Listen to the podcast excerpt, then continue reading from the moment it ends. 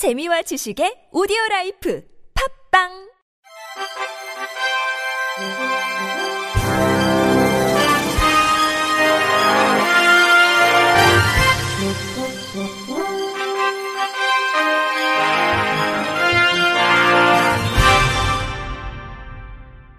청취자 여러분 안녕하십니까. 6월 28일 수요일 KBIC 뉴스입니다. 대구장인 차별철폐연대가 어제 오전 대구시청 앞에서 출범 행사를 알리는 기자회견을 열고 활동 18년 만에 공식 출범했습니다. 대구장 차연은 지난 2006년 대구 지역 장인 활동 지원 서비스 제도화를 시작으로 대구시 교통약자 이동 편의 증진 조례, 대구시 자립생활 지원 조례 제정, 장인 탈시설 추진 계획 수립, 대구시립 희망원 등의 인권 침해 시설 폐쇄를 이끌어냈습니다. 또 장인 거주시설 학대 사망 사건이 발생한 달성군의 해당 시설 폐쇄와 장애인 권리 보장을 요구하며 무기한 천막 농성을 전개했습니다. 박명의 대구장차연 상임공동대표는 18년간 준비해온 대구장차연이 이제 공식 출범을 하게 됐다며 출범식을 모든 시민이 인간답게 살 대구시를 만들어 나가기 위한 기회로 생각하고 앞으로도 더 많은 활동을 전개하겠다고 말했습니다. 노금호 공동대표는 장애인이 차별받지 않고 인간답게 살 사회는 모든 사람이 동등하게 같이 사는 사회라며 함께 사는 사회를 대구 시민 모두가 같이 만들어갔으면 좋겠다고 밝혔습니다. 대구장차에는 출범 행사 후 반월동역으로 이동해 장애인의 지하철 이용 편의 제공을 요구하는 지하철 행동에 나섰습니다. 장애인과 유공자의 고속도로 하이패스 이용 시 편하게 통행료를 감면받을 구간이 늘어납니다. 국토교통부와 한국도로공사는 오는 30일부터 수도권 제1순환선, 일산 퇴계, 용인 서울, 서울 문산 등 3개 민자 노선에서 통합복지카드 하이패스 감면 서비스를 이용할 수 있다고 밝혔습니다. 통합복지카드 하이패스 감면 서비스는 휴대전화 위치 조회를 사전에 등록한 경우 통합복지카드를 삽입한 일반 하이패스 단말기를 장착한 차량으로 하이패스 차로를 지나면 휴대전화로 위치를 조회해 본인 탑승 확인 후 통행료가 감면되는 시스템입니다. 기존에 장애인과 유공자가 통행료 감면을 받으려면 지문인식 단말기를 구매해 4시간마다 차량 시동을 다시 걸거나 재인증을 해야 하는데 지문이 없거나 영유아 내병변 장애인 등은 이용이 쉽지 않았습니다.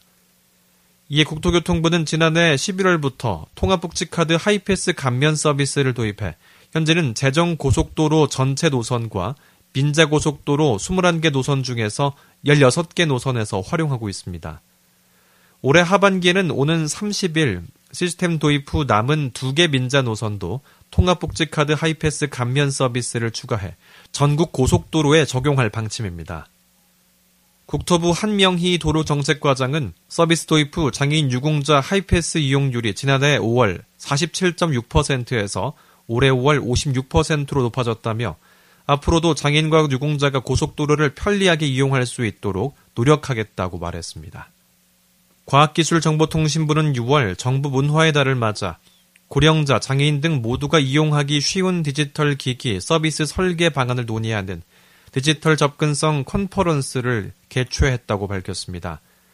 최근 장애인 차별금지 및 권리구제 등에 관한 법률이 개정돼 모바일 앱, 키오스크의 장애인 접근성을 보장하는 의무가 신설되었으며 의무 미이행 시 인권위 진정을 거쳐 법무부 시정명령, 과태료 부과 등 실효성을 확보할 수단이 마련됐습니다.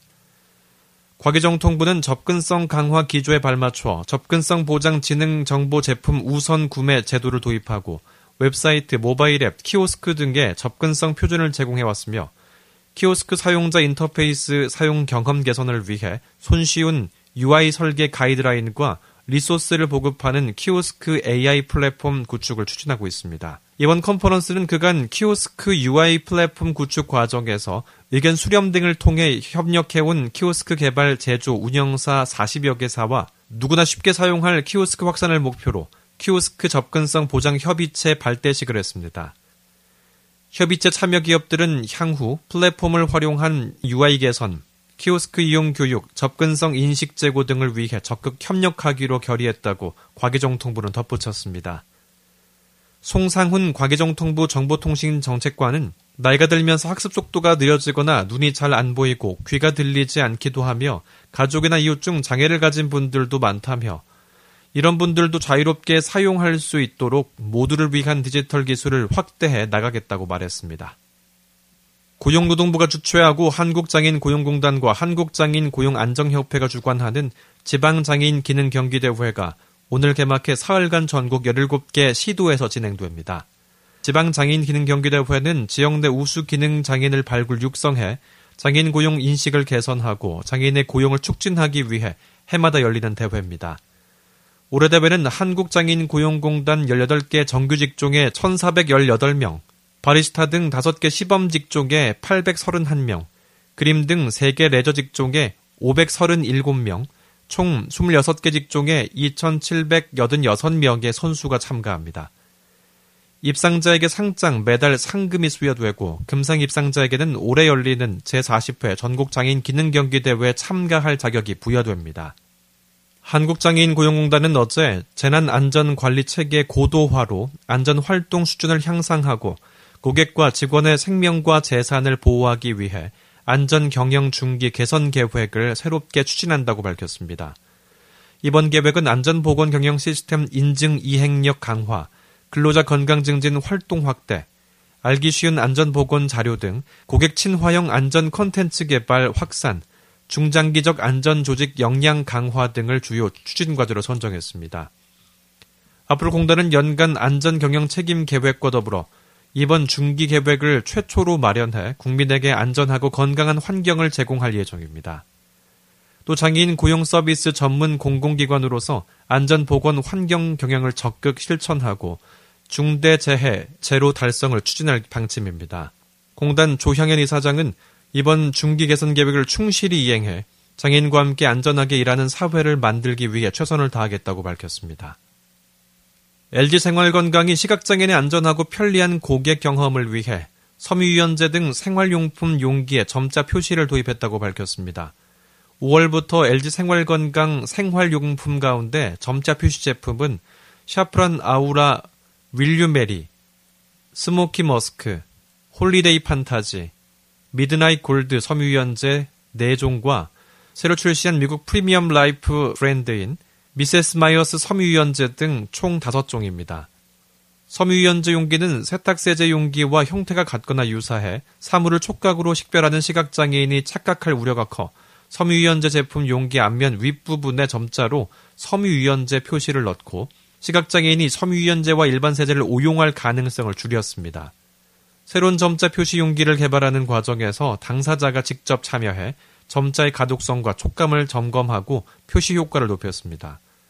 LG생활건강은 향후 세탁세제, 샴푸, 치약 등 다양한 생활용품 용기에 점자 표시를 순차 확대해 나갈 계획입니다. LG생활건강 관계자는 일상에서 가장 밀접한 세탁용품에 점자를 우선 도입해 시각장애 고객의 편의를 증진하고자 했다며 용기 리뉴얼 때마다 최적의 점자 표시를 고안해 시각장애 소비자 기본권을 보장하고 고객 경험 개선에 최선을 다하겠다고 말했습니다. 끝으로 날씨입니다. 내일은 중부지방과 제주도를 중심으로 강하고 많은 비가 예상됩니다. 특히 중부지방엔 내일 낮부터 밤 사이, 남부지방엔 내일 오후부터 모레 낮 사이, 제주도는 모레 아침부터 밤 사이 천둥 번개를 동반한 시간당 30에서 60mm의 매우 강한 비가 내릴 것으로 보입니다.